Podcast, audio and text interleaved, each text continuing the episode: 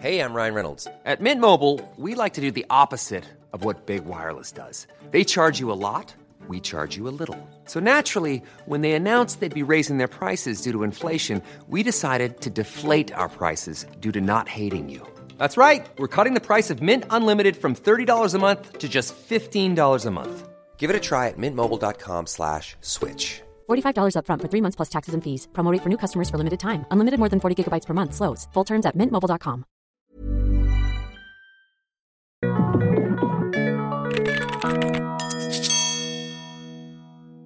Bienvenidos al Emprepedia Podcast de esta semana.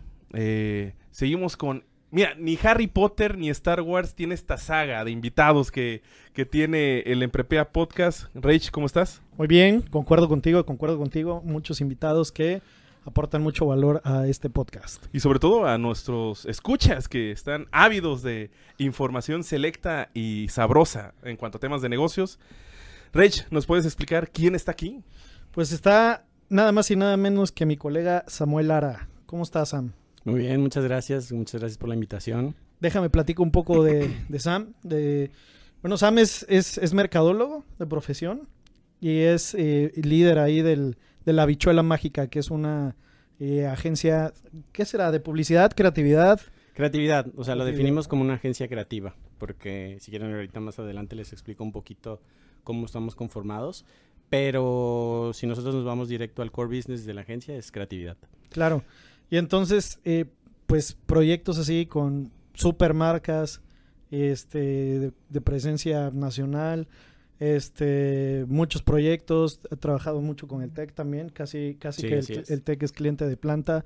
Y desde que éramos, eh, que llevábamos clases juntos, pues yo veía que Sam era como muy talentoso en, en- en el tema este de creatividad, en temas, ya sabes, de... Fíjate que yo no sé por qué lo conozco. Será porque me lleva con puro merca y así, la verdad, era de estos personajes eh, que tenía la carrera de merca de, de nuestra generación y, y, ah, mira, ahí va el Sam, ¿no? Así, así era irreconocible, inconfundible, inmesurable. eh, todo el mundo sabía quién era, quién era Sam Lara en, en- en- durante.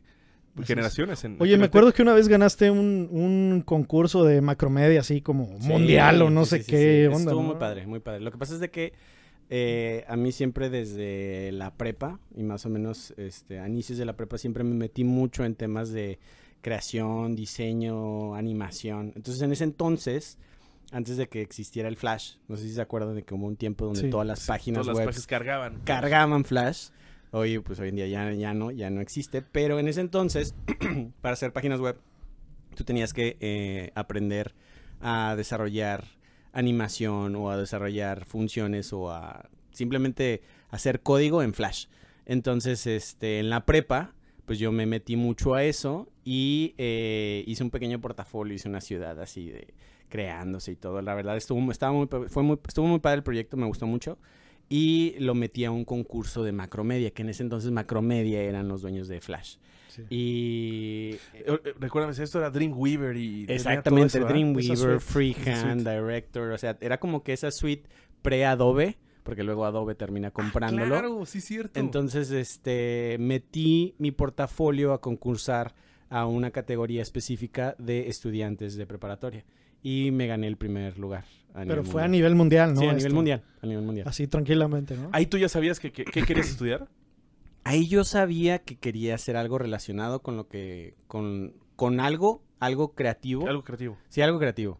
Este, y no quería ser diseñador gráfico porque sentía que me iba a, es- a especializar demasiado, pero quería como que un, como que una carrera que me, me diera un panorama un poquito más amplio, ¿no? Y por eso terminé estudiando marketing. Oye, Sam, y ya algunos años después de graduado, ¿fue buena decisión? O sea, Sí. lo que aprendiste en la carrera. Mira, si, si, si tuviera la misma oportunidad de, de tomar la decisión, lo volvería a escoger también marketing. Este, porque sí me dio un panorama, como te estaba comentando, más amplio, en tanto en la parte del negocio, ¿no? Más en la parte de, de lo que viene, con- lo que conlleva la, eh, la mercadotecnia ya a nivel general, ¿no? Entonces, yo ya me enfoqué más en la parte de publicidad, o sea, mi, ya mi enfoque y al final, pues durante la carrera, este, hice una concentración en temas de producción audiovisual. Este, pero pues sí, sí me ayudó a ver ese panorama completo, ¿no? Y yo creo que eso es algo, algo muy bueno que ahora yo lo implemento dentro del negocio y eso sin duda alguna es un... Y en cuestiones agregado. emprendedoras, eh, ¿cuándo tú decides de, oye, pues camino normal que alguien estudia, acaba en una agencia, Claro. en una empresa, ¿tú cuándo decides? Porque, vaya, eh, sé muy bien que durante la carrera tú tomas esta decisión de emprender, pero Sí. ¿cuál fue esa chispa que dijiste, oye, yo por mi cuenta o con un equipo vamos a iniciar algo por nosotros solos? Claro, yo creo que fue más o menos como a mitad de carrera. Em, mis papás estaban viendo en Argentina. Me voy en el verano, de regreso, voy, voy para allá. Y ahí eh, mi papá tenía un conocido que tenía una agencia de publicidad. Entonces yo lo que le dije es, oye, ¿crees que me puedas eh, dar, a dar una cita con él para que yo me voy de internship? O sea, que no me pague nada. Estoy ahí unos dos meses y quiero aprender el negocio, ¿no? Quiero ver lo que se siente trabajar en una agencia. Y me dijo, ah, sí, sin problemas. Entonces, pues ya platiqué con él, lo conocí. Él, su empresa estaba muy padre porque eran tres, tres, eran tres agencias, era el dueño de, la- de las tres. De hecho, eh, él estaba bajo, él había, sus empresas estaban bajo el grupo Omnicom, que el grupo Omnicom a nivel mundial, pues es de los grupos más grandes en temas de publicidad este y marketing, relaciones públicas, o sea, realmente es un grupo muy consolidado eh, que tiene muchas agencias en todo el mundo, ¿no? Entonces, ellos formaban parte del grupo Omnicom y esas tres agencias eran una agencia de RP, una agencia creativa y eh, la otra era, em, creo que la otra era de medios, no me acuerdo, pero si eran esas tres, o la otra era una casa productora. Entonces estuvo bien padre porque me fui en esas, en esas ocho semanas, estuve más o menos unas tres semanas en cada una. Entonces me dio, me dio la oportunidad de, de ver a grandes rasgos cómo funcionaban cada una de las agencias y al final con la que me terminé enamorando era con la, con la de publicidad, ¿no? O sea, esa es la que más me gustó. Entonces, yo vi eso, yo vi cómo estaban trabajando todo el equipo y yo, cuando lo vi a él, a, a este amigo de mi papá, dije, wow, o sea, él... De aquí soy. de- exacto, él tiene estas tres, o sea, él es dueño de estas tres empresas, ¿no? Entonces dije, esto, o sea, yo antes yo decía, yo quiero trabajar en una agencia, pero después de eso dije, no, yo quiero tener una agencia. Sí, entonces a partir de ese punto como que se me abrieron los ojos y dije, wow, no, yo necesito ver cómo puedo hacer para yo crear un espacio para poder desarrollar creatividad, ¿no? Oye, aparte te fuiste a aprender de los mejores porque Sí, claro. Argentina en temas publicitarios, Publicitarios, son top, ¿no? Sí, sí, sí, no, o sea, realmente los argentinos. Yo creo que todos conocemos una campaña probablemente de Coca-Cola que este, Sí. salió de allá. Hay muchas muy famosas Muchísimas, argentinas. hay muy, muy buenas. Las la de verdad. Quilmes, ¿no? Este, Todas las de cerveza, las las cervezas son son masters. en Ah, temas ya entendí de- por qué el Boca Juniors. Claro, sí, sí, sí. Ah, Son masters. Es- que ahorita previo a. Pre- al previo al podcast. preguntaron. él nos comenta que no es hincha de ni de Tigres, ni de Rayados, este, mucho menos del Veracruz, ¿no? De Tiburones Rojos, sino que le va a Boca Juniors. Exacto. Ya- Sí, ya salió el peine. nos- Y ahí salió el peine, ¿por qué? Pero sí, no, este, definitivamente los argentinos son masters en el tema de publicidad y sí aprendí bastante. O sea, Hay, un- sí. hay uno que recuerdo, viene a la memoria, de, creo que es de Quilmes, o no sé qué otra cerveza es por allá, que del cómo se crea el domingo, el nombre Ah, de esa es domingo. padrísima. Sí, sí, sí, padrísima. De hecho, esa publicidad me gusta mucho porque, sí, justamente habla, ¿no? De un grupo que de- deciden deciden ponerle nombre a un día más, ¿no? Vamos a agregarle un día más a la semana donde podamos disfrutar con los amigos, disfrutar con los, con los familiares, porque el fin de semana es demasiado corto, Corto. ¿no? Ellos dicen, el fin de semana es demasiado corto. Estás cinco días trabajando, te, te la pelas trabajando del- de, lunes a viernes y al final el sábado apenas des- descansas y no tienes tiempo para recuperarte, ¿no? Porque sales el sábado Sí, de la noche, entonces al domingo pues ya estás muerto, ¿no? Entonces dicen, vamos a, vamos a hacer, este, vamos a tratar de, de hacer un día más, ¿no? Y entonces... Y le pone el nombre de su amigo que se Sí, llama Domingo. Osvaldo, Osvaldo, no, Osvaldo, Osvaldo, le- le eh, le ponen el día Osvaldo. Y entonces todos, sí, Osvaldo, Osvaldo, que no sé qué, el día Osvaldo. Y entonces, de repente, al final, plot twist, se reúnen todos en un bar y salen unos viejitos y, y le cuentan la historia de cómo ellos crearon el domingo. domingo. Sí, justamente igual, ¿no? De que, de que un día es muy poco para, para disfrutar el Y nada fin de más sabe- semana. llegaba hasta el sábado, supuestamente, la Sí, historia. Y dicen, y, "¿Ah, ¿cómo le ponemos? Domingo, sí, domingo. Y entonces, sí, la verdad, buenísimo. Muy, muy, buenísimo. muy, muy, muy Hay que buscar poner el- la liga del comercial. Sí, aquí no, la voy a poner. la- son de mis comerciales favoritos y justamente Sí. de- ahí de, de cerveza. Creo que sí es Quilmes, ¿no? Sí, Si creo no que me sí es falla. Quilmes, sí, Oye, verdad. Sam, si yo no estoy eh, erróneo, tú ya comenzaste la agencia incluso antes de graduarte, ¿no? Sí, sí, sí, sí. ¿Cómo De- Pero fue esa mucho historia? antes, yo tengo esa memoria que. No sé si ustedes se acuerdan, pero en ese entonces eh, estábamos muy fuerte con todo el tema de los congresos y los simposios en el Sí. TEC, ¿no? Sí. O sea, era una época donde llenabas un congreso de más de 3.500 personas. Llenabas el Luis Elizondo. Llenabas el Luis Elizondo, o sea, Foráneos. tres días, foráneos de todos lados, o sea, realmente era algo muy impresionante. Traíamos gente de España, de Argentina. Y tú hacías sea, muchas cortinillas, ¿no? De presentando a, estas personas Yo que eran de primer nivel. Sí, yo en ese entonces, este, junto con dos amigos que, que fueron con los que iniciamos la, la habichuela, eh, nos juntábamos mucho para hacer este, este- la ima- primero la imagen, creábamos la imagen de los congresos, de los eventos. Con Luis Ángel y videos. Conchen, ¿verdad? Con Luis Ángel y Saludos a Luis. Ángel y Saludos ahí. Y después de eso nos toca coordinar a nosotros un congreso eh, que en ese entonces se llamaba Adictos a la Publicidad y que era 100% publicidad, ¿no? Entonces para nosotros era nuestro mero mole, ¿no? Entonces armamos un, un congreso, el congreso tenía este tema de publicidad a la mexicana, entonces era, jugamos con el concepto de la lotería, Mm. Ah, sí, lo recuerdo. y metimos mucho el tema de lo de las corcholatas, hicimos un show, hicimos aquí este... Que la dama era de Adriana. Carranza. ¿te La dama era la directora de carrera. Saludos, Adriana. Entonces, este, realmente... fui recordando todo. O sea, sí, ubico esos momentos. Sí, y, y, ah, hicimos un chorro de ruido. De hecho, lo, lo padre, lo que tratamos de hacer en este tipo de eventos es generar un chorro de ruido en el tech. Entonces, de repente nos agarramos así todos, eh, caminando por las aulas, este, poniendo música mexicana, haciendo así como este Un desfile. un desfile Sí. para invitar a la raza que, a que fueran al congreso. Total, ese congreso, eh, bajita la mano, fueron alrededor de entre 800 a 1000 personas, ¿no? Y estamos hablando de que era un congreso que normalmente, pues, eran de 300, 400 personas. Era el congreso chico, porque Era en el año se chico, hacían ese era- dos. ajá. el simposium, que era muy grande, que es el que platicas de las 3.500 personas. Exacto. Y en medio, el- digamos, en el siguiente semestre, uno más chico, que era el, un congreso. Exacto. el era un simposium y el congreso. Era un chiquito, pero nos fue súper bien, nos fue súper bien, la verdad. Oye, Sam, y ahorita que, que entramos a esta parte de creatividad y imaginación, o sea, ya con toda esta experiencia de todo lo que es recorrido, estos procesos creativos, o sea, salen al natural, se traen, los aprendes, los vas ahí medio puliendo, o, Yo- o, o cómo planteas todo esto para que se vengan esas ideas. Yo creo que sí, la creatividad es como, yo, yo siempre lo veo como ese músculo que tienes que ir entrenando, ¿no? O sea, lo vas trabajando a medida que vas creciendo y que vas avan- avanzando y que vas teniendo nuevas experiencias. Eh, mucho de la creatividad tiene que ver con las experiencias previas que tú tienes y eso te va a ayudar muchísimo a desarrollar nuevas ideas, ¿no? Eh, a mí me gusta comparar la creatividad como una manera de resolver problemas, ¿sí? Entonces, siempre vamos a estar enfrentados con problemas día a día, ya sea en cualquier departamento, en cualquier empresa, en cualquier negocio, en tu vida personal, ¿no?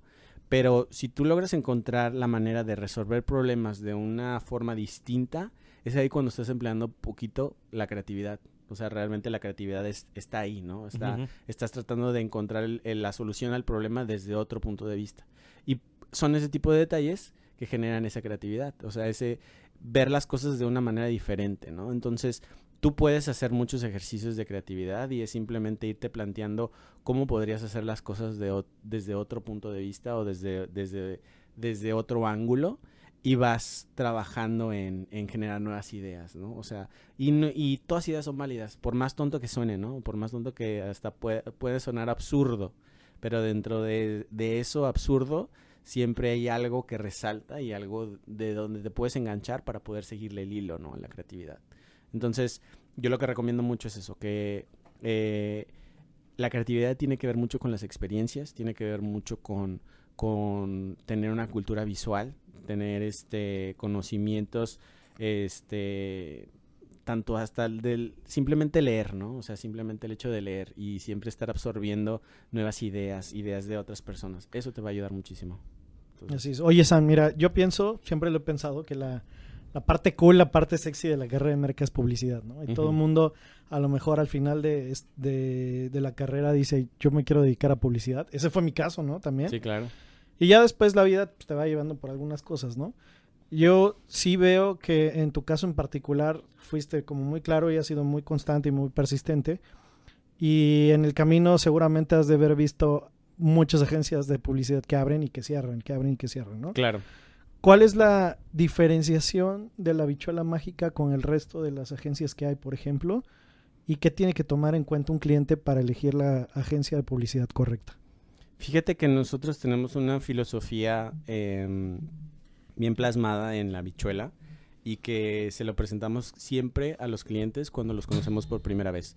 Y lo que les decimos es que nosotros no somos un proveedor más, que no nos vean como, como ah, estoy contratando a tal agencia, ¿no? Nosotros eh, queremos que ellos nos vean como parte de su equipo. Y es una de las maneras en las que nosotros hemos poda- podido lograr mucho de nuestro éxito con, la- con las empresas, porque nosotros nos ponemos la playera de la empresa, somos un equipo más, o sea, somos parte de, de, de su negocio, o sea, analizamos el negocio desde el punto de vista de, oye, ¿sabes qué? Dime cuáles son tus KPIs, cuál, qué es lo que tú necesitas, qué es lo que tú quieres lograr.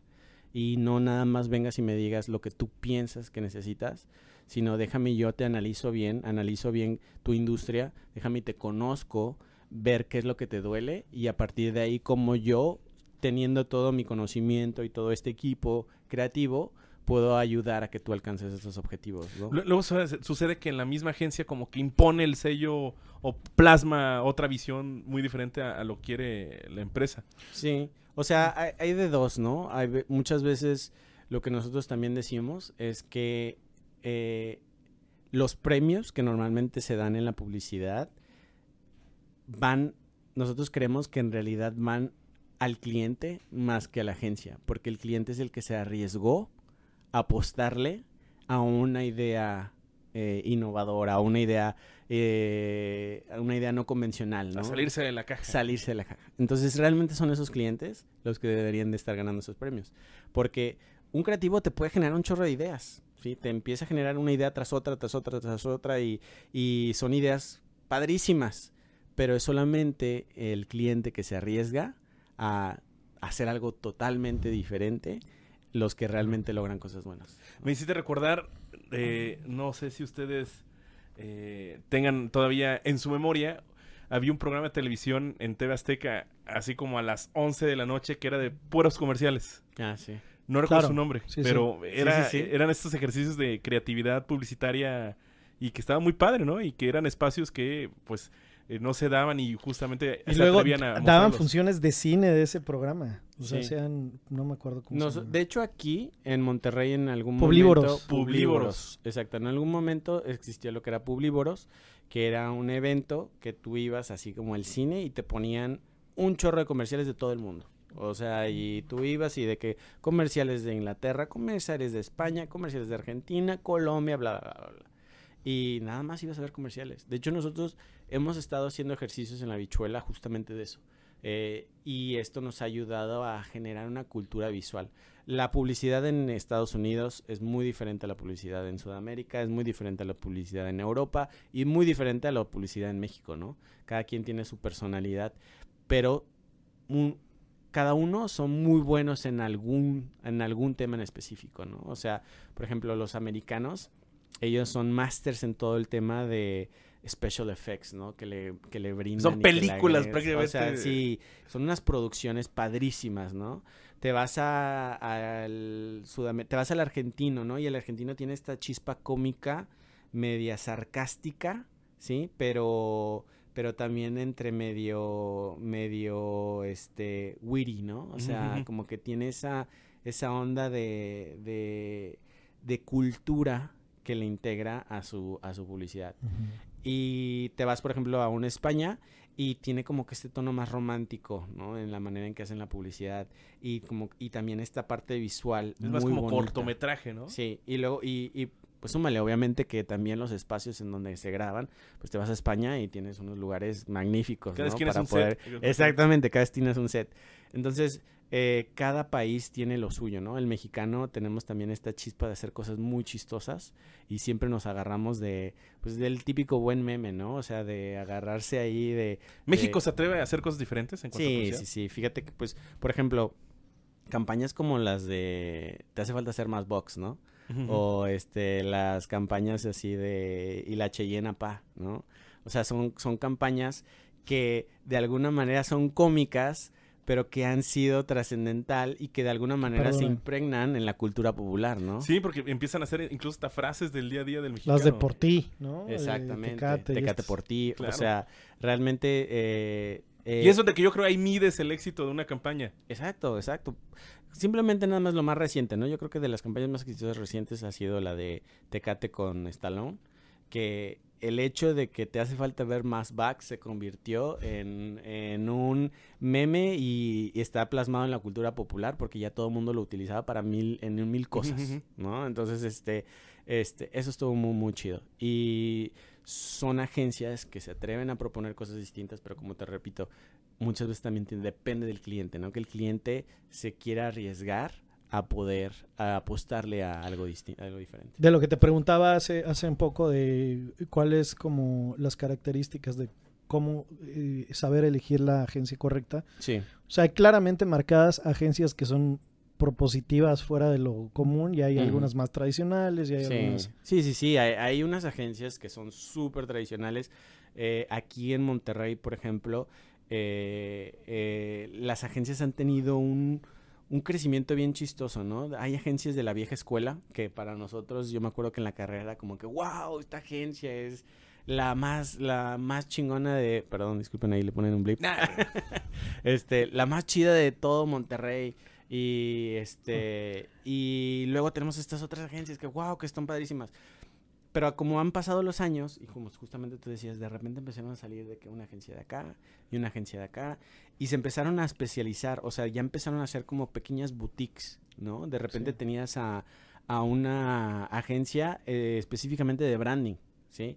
Y que nada más su, su enfoque principal no es publicidad, es branding nada más. Y muy, muy buenas, o sea, y luego tenías aquí otra que nada más era casa productora, ¿no? Producción audiovisual. Padrísimo, padrísimo las cosas, pero nada más. Entonces empezaron a, cre- a crecer como que boutiques. Alta Entonces, especialización. Sí, entonces yo siento que el concepto de agencia de publicidad ha evolucionado en estos últimos años. Eh, no necesariamente el ser nada más publicidad hoy en día eh, es ese valor agregado que le vas a dar a, a las empresas, pero y más ahorita con toda la transformación digital, con todas las empresas que están eh, haciendo su publicidad en línea, pues realmente tienes que tener o traer esa, esa creatividad y plasmarlo a los nuevos medios, medios que existen. So- sobre ¿no? todo que ahora, eh, pues todo el mundo lo hace. Sale el video en YouTube y el skip ad. O sea, tienes que captar al, al, Sí. al espectador en menos de 5 segundos. a- agarrarlo en 5 segundos, si no, pues le vas a poner saltar. Sí, le pones saltar. Oye, Sam, y esta es opinión propia, ¿no? Pero tú dime porque tú eres el, el experto en publicidad. Eh, la bichuela debe tener más de 10 años, ¿no? Entonces, Sí, tú has visto la, el cambio de medios de comunicación, Sí, totalmente. porque ahí hay muchos medios electrónicos y demás. Antes, para poder ser publicista de alguna forma, o tenías que ser un ejecutivo top de una empresota que contrate una agencia, o tenías que trabajar en una agencia, ¿no? Claro. y, y hacer, tener budget para poder hacer producción y para poder pagar los medios, exponer esa producción en medios. Y ahora resulta que tú puedes abrir una página de Facebook, por ejemplo, Y de repente tú puedes controlar una pauta publicitaria Sí, claro. sin, sin siquiera haber estudiado publicidad ni nada, ¿no? Sí. Y hay herramientas para que tú empieces a crear tu propio, tu propio arte o tus propios, o, o, o simple y sencillamente sin nada de presupuesto grabaste algo en el, con tu celular y resulta que fue un video muy relevante y ese fue Claro. más, con, tuvo mayor exposición orgánica, por ejemplo, que una superproducción hecha con un montón de, Sí. de dinero, ¿no? sí, sí, ¿Tú qué opinas ahí al respecto? Este, por ejemplo, lo que decías ahorita de las agencias de la vieja guardia, como que han intentado subirse esta ola, pero mi percepción es como, Que está medio forzadito, ¿no? ajá, como que Sí. la persona mayor que quiere ser cool para encajar en, en la nueva generación, ¿no? Y como que, Lo que ha pasado No sé. es lo que ha pasado es que las agencias, por ejemplo, viejas, terminan comprando eh, agencias digitales. ¿sí? Entonces. eh, Y lo manejan a través de otras marcas. Exacto, lo manejan a través de esas marcas, que son agencias digitales que crecieron y que de alguna manera pues tienen como que esta onda fresca y dicen, ¿para qué me meto yo en embrollos que a lo mejor pues no es mi fuerte? Que no le entiendo todavía. que no le entiendo todavía, pero estos ya saben, pues déjame mejor yo adquiero esta empresa y que ellos continúen con lo suyo. Bueno, simplemente yo ya tengo mi división de marketing digital, ¿no? Pero regresando a lo que tú me estás preguntando de lo del tema de las pautas, definitivamente cualquiera, cualquiera, cualquiera, cualquiera ahorita en este momento puede entrar a Facebook, crearse un, un- subir un post y darle publicidad porque te creaste una pequeña página y de empezar a promocionar lo que tú quieras. Y eres publicista. Y ya eres ¿no? publicista, Ajá. ya estás. Pero em, lo que haces con esa información y con el data que te da es realmente ahí donde sí necesitas un especialista para saber qué puedes mejorar y poder alcanzar a un mejor targeteo de, de estas pautas publicitarias. Me voy a ¿no? meter a la cueva del lobo. Porque aquí tengo a, a- a- a dos mercas que les apasiona, que son buenísimos en publicidad. Pero luego está este falso mito, o no sé si es verdad, que es cara la publicidad. Ya. ¿Es cara la publicidad? Mira, es que de- depende. O sea, depende de qué es lo que tú defines como caro. Es más caro no, es tener cara, publicidad. Es que gano poco. Es más caro no tener publicidad, definitivamente. Sí, o sea, eh, por ejemplo, caro en qué sentido, ¿no? Si tú dices, bueno, es caro porque, ok, de- le estoy invirtiendo pero no estoy recibiendo, ¿no? Entonces aquí tienes tú, realmente a lo mejor lo estás invirtiendo mal. O sea, estás, estás haciendo mal, mal uso de tu inversión o no estás utilizando bien el recurso para que realmente sea redituable. Tu pauta a lo mejor no está siendo bien estructurada y no la estás dirigiendo a tu target, ¿no? A lo mejor nada más estás lanzando por lanzar y no te has, no te has cuestionado si realmente eh, lo que estás haciendo o a donde lo estás mandando es tu mercado ideal, ¿no? A lo mejor tienes otro. Entonces, ahí por- puede ser ahí de que, pues a lo mejor me está saliendo caro por eso. Pero así de caro, yo lo que... Yo Tú conoces un cliente, ¿no? Vas y platicas con el cliente Claro. y dices, uy, mi chavo, no, pues este, está fuera de mi presupuesto, ¿qué hago? Sí. Pues es que, es que, por ejemplo, si está fuera de tu presupuesto, es analizar el por qué. O sea, ¿por qué está fuera de, de tu presupuesto, no? O sea, ¿por qué, por qué, qué- cuál es la justificación que tú me estás dando que está fuera de tu presupuesto, no? Tú me dices, no, es que mi budget es eso. Bueno, ¿comparado con qué? O sea, ¿cómo tú definiste ese budget publicitario? ¿En base a qué? ¿A qué historial previo? O sea, ¿qué era lo que tú habías Así es, analizado? ajá, ajá. O ¿de dónde sacaste ese número? ¿O de dónde sacaste que, tú ten- que ese número era el número que tú le ibas a, a definir? ¿Quién te dijo que ese era el número ideal para el budget publicitario de este año, no? Entonces hay que analizar eso, ¿no? Porque hay muchas empresas que de repente se sacan números de la manga y que dicen, oye, pero ¿de dónde sacaste ese budget, no? O sea, ¿y por qué nada más le estás destinando esta cantidad de dinero a esto? ¿En base a qué? Y creo que regresamos a lo que siempre platicamos de no hay KPIs, ¿no? Entonces, este, no, es, no hay- tienes algo como medirlo. Entonces, Exacto. con base a eso, pues dices que es caro porque nunca mediste lo pasado y no exacto. supiste si era malo lo pasado. Lo que sí es que en la industria creo que hay muchas ocurrencias, ¿no? Sí, O sea, sí, sí, sí, sí. Tanto, ¿por qué? Pues no sé. O sea, se me ocurrió. Y O sea- hay, y hay varias, va- varios mitos. Oye, vamos a meterle publicidad 2%, 3% de las ventas. ¿Por qué? Pues así siempre se ha hecho. Y eso depende, ¿no? Si eres Coca-Cola es un número así. Claro. sí, si sí, eres, este, no sé. Kindors, eres así, ¿no? Entonces, No, pero, Pero- es, está bien chistoso, perdón que te interrumpa, pero nos pasó hace poquito que una empresa grande, no voy a mencionar nombres, pero que de repente estábamos platicando en negociaciones del tema del presupuesto y nos sacaron un número bien random, así de que les dimos la, la cotización, nos marcan y nos dicen, oye, ¿crees que le puedas bajar, no sé, este, 100 mil pesos? Y tú dices, ah, chis, ¿qué número? O sea, de que no, ni siquiera 100 mil, era un número así muy específico, de que, eh, ponle de que 105.3 y tú dices, ah, chis. Aparte, así bien específico, ¿no? Sí, sí, sí. Y tú dices, ¿pero por qué? O sea, ¿y por qué tan específico, no? O sea, ¿por qué ese número? Y no tenían, no tenían justificación. O sea, nada más era simplemente el, bueno, vamos a emparejarlo o bajarlo nada más para yo tener como que... Seguro que fue un contador que quería cuadrar algo. Eh, eh, este, sí, probablemente. eh, saludos a todo mi colegio, a toda mi escuela. los eh, contadores, la rifamos en el mundo. Pero no sé, estuvo muy random. Son ocurrencias, verdad, es a lo que voy, ¿no? Exacto, son Es- cosas de que dices de que no hay una justificación atrás de ese número que me estás pidiendo que te rebaje de la cotización, ¿no? Y que es un número que, que al final, ok, me lo, me lo quieres rebajar, pero... Entonces, ¿cuál es la consecuencia de que me rebajes eso? A, a mí, a mí lo que molesta es que en tiempos de crisis, ¿no? Lo primero que rebajan es la publicidad. Exactamente. Pero, pero entonces es como que junto con pegado de que si bajas publicidad no vas a tener alcance de ventas, si no tienes ventas no vas a tener utilidad. Sí, mira, ¿no? hoy en Así, día- a mí como financiero contador, Claro. es- es así es lo normal que hacen, ¿no? Y Yo soy de- así como que medio re extraño en términos financieros, pero entiendo perfectamente ahí al, al publicista, al, al, al marquetero, porque pues no hay que bajar el número eso. Claro, no, y mira, y, y nosotros trabajamos con empresas grandes hasta con empresas pequeñas, ¿no? Y, eh, y muchas veces hasta, hasta batallamos más con las empresas grandes en algunos aspectos, en temas de, de budget, que en las, en las chiquitas. Pero en las chiquitas lo que pasa muchas veces es que también como tienen un presupuesto tan limitado, que es como que, híjole, te estoy dando lo único que tengo, ¿no? Para esto, ¿no? Pero pues sí, muchas veces es apuesta y decirle, oye, mira, ok, voy a hacer buen uso de este recurso y déjame, yo te ayudo a que vamos a multiplicar es- ese dinero que tú estás invirtiendo, ¿no? Vamos a, a que realmente sea, sea una buena inversión, ¿no? Entonces, para eso me estás contratando y me estás buscando porque sabes que yo soy una buena solución y te voy a ayudar a que tus ventas o que tus KPIs o lo, el objetivo que tú quieres, este, Se logre. se Se logre. Exactamente. No, pues nada, yo pienso que, eh, por ejemplo, ese tema de que lo primero que se recorta a veces es la publicidad. Muchas veces la- las personas que toman esas decisiones no comprenden bien cómo funciona la publicidad. A lo mejor dices, ah, pues es es, decoración. es, ajá, es decoración, ¿no? Sí. Y cuando, Muchas muchas veces sí es decoración, Sí, sí, ¿no? sí. Pero otras veces es, pues es el motor de las ventas, ¿no? Es lo, es lo que te va a detonar ¿Cómo te ventas. presentas? Exacto, entonces pues ahí, ahí yo creo que a veces es, eh, digo, cuando son, son empresas así muy estructuradas y hay un recorte de presupuesto, yo creo que la dirección de marketing tiene que defender ese presupuesto. ¿Y el por qué? Porque va a estar amarrado a indicadores y que para lograr los indicadores requieres recursos y si no hay recursos no vas a llegar.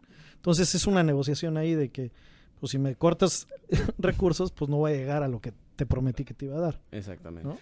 Sam Lara, el hombre, el marquetero, el publicista, el emprendedor. Ya estamos ahorita ya en la, en la recta final de, de- del podcast. Eh, algunos consejos, tres consejos desde el punto de vista como emprendedor, como publicista, que le puedes dar a, aquellas personas que, que quieren iniciar un negocio o que están estudiando la carrera de marketing o publicidad y, y- y se quieren aventar a esta gran aventura. Claro, claro que sí. Mira, yo creo que desde el punto de vista de emprendedor, yo creo que lo más importante de emprender es eh, seguir tu pasión. O sea, realmente que lo que emprendas es algo que te apasiona, algo que tú realmente sientas que puedes hacer un cambio con, con lo que estás haciendo, ¿no? Y que realmente lo sientes en el corazón de vamos a hacer esto por las buenas y vamos a hacer las cosas bien y tienes esa pasión por hacerlo, ¿no? Si tú tienes esa pasión para hacer las cosas y te salen bien, eh, tienes todo de gane, ¿no? O sea, realmente es, es, un camino, es un camino que, que te va a, a- que se te van a presentar retos, pero esa misma pasión te va a ayudar a, a- a sobrepasarlos, ¿no? Entonces, eh, no te des por vencido, o sea, al final de cuentas muchas veces tiene que ver también con esa con esa, esos ánimos que te puedas que, que puedan bajar. O sea, yo creo que digo tanto Rage y yo hemos pasado por por eh, por distintas situaciones, empresas que abrimos, cerramos, o sea, negocios que evolucionan, o sea, al final de cuentas esto no hay una no hay un no está todo por escrito en piedra, o sea, al final de cuentas son cosas que van evolucionando y van cambiando. Nosotros en Habichuela arrancamos haciendo desde cosas sociales, o sea, eh, eventos, fotografía social y luego evolucionó a páginas web y luego hacíamos animación, o sea, realmente ha ido evolucionando, ¿no? Pero al final siempre manteníamos nuestro core que venía siendo el tema de la creatividad y cómo hacer las cosas de una manera creativa, ¿no? Entonces es así como hemos aprendido a crecer y hemos a- aprendido a seguir el ritmo, ¿no? Continuar y, y no darnos por vencidos. Darwiniana la cosa, sí, Sí, sí, sí. evolutiva. Exacto, entonces eh, yo lo que les recomiendo a todo emprendedor es que es que se lancen, que no tengan es- que no tengan miedo, que sigan esa pasión eh, y que al final que aprendan de los errores. O sea, definitivamente el tema de vas a cometer muchos errores. Y un error es, es un área de oportunidad para el aprendizaje. ¿no? Entonces hay que aprender esos errores, saber cómo poder volver, cómo solucionar esos errores y cómo, cómo sacarle lo bueno a eso. ¿no? Entonces creo que por ahí eso es lo que yo les recomendaría a, a cualquier persona que esté interesada en, en el mundo publicitario o en el emprendimiento en general. Y sin duda alguna, en específico en el tema de la publicidad, el pastel es demasiado grande, hay, hay pedazos para Para todos. Entonces, este, no tengan miedo, ¿no? O sea, no porque hay empresas más grandes y empresas con, con de otro nivel significa que, que, que vas a tener miedo al al tener que competir con ellas, ¿no? De hecho, siéntete con esa confianza y, y con ese orgullo de decir, oye, estoy compitiendo con empresas grandes o estoy eh, compitiendo con agencias chidas a nivel nacional, entonces eso también te va a llenar de orgullo y decir, bueno, pues si ya me consideran como una empresa que puedo competir con, con las grandes, pues significa que estoy haciendo las cosas bien, Bien. ¿no? Perfecto. Me he quedado sin palabras. No, no, no, no, aquí, este, invitadazo de, de lujo, Así es. invitadazo de lujo. Pues Rech, se nos fue otro capítulo, así como cerveza en viernes. El eh, capítulo 20 de capítulo este- 20 de este Emprepedia Podcast. primera temporada. Primera temporada. No empecemos, no, empe- no politicemos, no politicemos. Así es. Eh, ¿Dónde te pueden seguir? Eh, Tus redes sociales, cuenta. Claro, claro, búsquenos en redes sociales como La Bichuela Mágica. En Facebook estamos como La Bichuela Mágica, en Instagram también, en Twitter. Eh, en Instagram subimos muchas cosas relacionadas con el tema del Agency Life, entonces está muy padre. Y en Facebook subimos más Traen este proyecto con- de, de estas habichuelas, justo Sí, de esos personajes. sí, sí, ahorita- No manches, la verdad es que yo soy muy, Sí. muy, muy fan de lo que hacen. o sea, me Oye, y el famoso mucho. pastelazo de El cumpleaños. famoso pastelazo. Es una marca. ¿eh? Es una marca, la- este... Se traen una vibra. No, en serio, siguen las redes sociales de la bichuela porque te la pasas muy bien. búsquenos. ¿Sabes qué me acuerdo padre. mucho? Yo al- alguna vez trabajé con, con ellos en algún proyecto y me regalaron una plantita. Ah, sí, Porque sí, es un sí. símbolo, ¿no? Sí, claro, sí. Que es esta plantita, la, si tú la riegas, la vas a ir regando, va a ir creciendo y eso representa la relación eh, que vamos a ir teniendo como cliente-proveedor, ¿no? Que en este Claro. caso, pues nos, como no, no un, no un proveedor como tal, sino como un partner, ¿no? sí, Entonces a todo traen una onda bien. Sí, sí, Sí, de hecho, increíble. digo, este, ahí para que luego se lo lleven de tarea, tenemos un video muy, muy padre que habla justamente de por qué nos llamamos la bichuela mágica.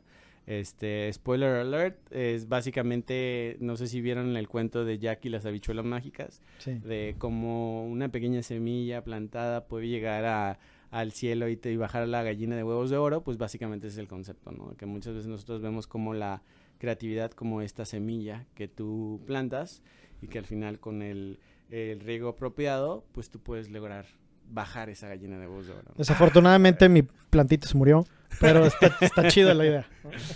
Ah, qué momentos, Rage. Qué bellos momentos. Sí, hombre. Qué bellos momentos. Pero muchísimas gracias, Sam, por No, hombre, estar aquí con nosotros, por tu, agenda, apretada agenda, te- tomarte un tiempo de venir con nosotros y platicar a nuestros escuchas. Pero, ¿sabes, Rage, por qué nos deberían seguir aquí en Emprepedia? Porque aquí todo lo explicamos Con, manzanitas. Nos vemos. Adiós. Bye. Bye.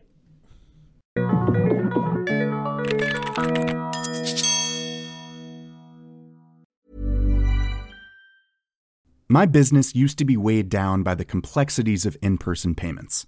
Then, Tap to Pay on iPhone and Stripe came along and changed everything. With Tap to Pay on iPhone and Stripe, I streamlined my payment process effortlessly.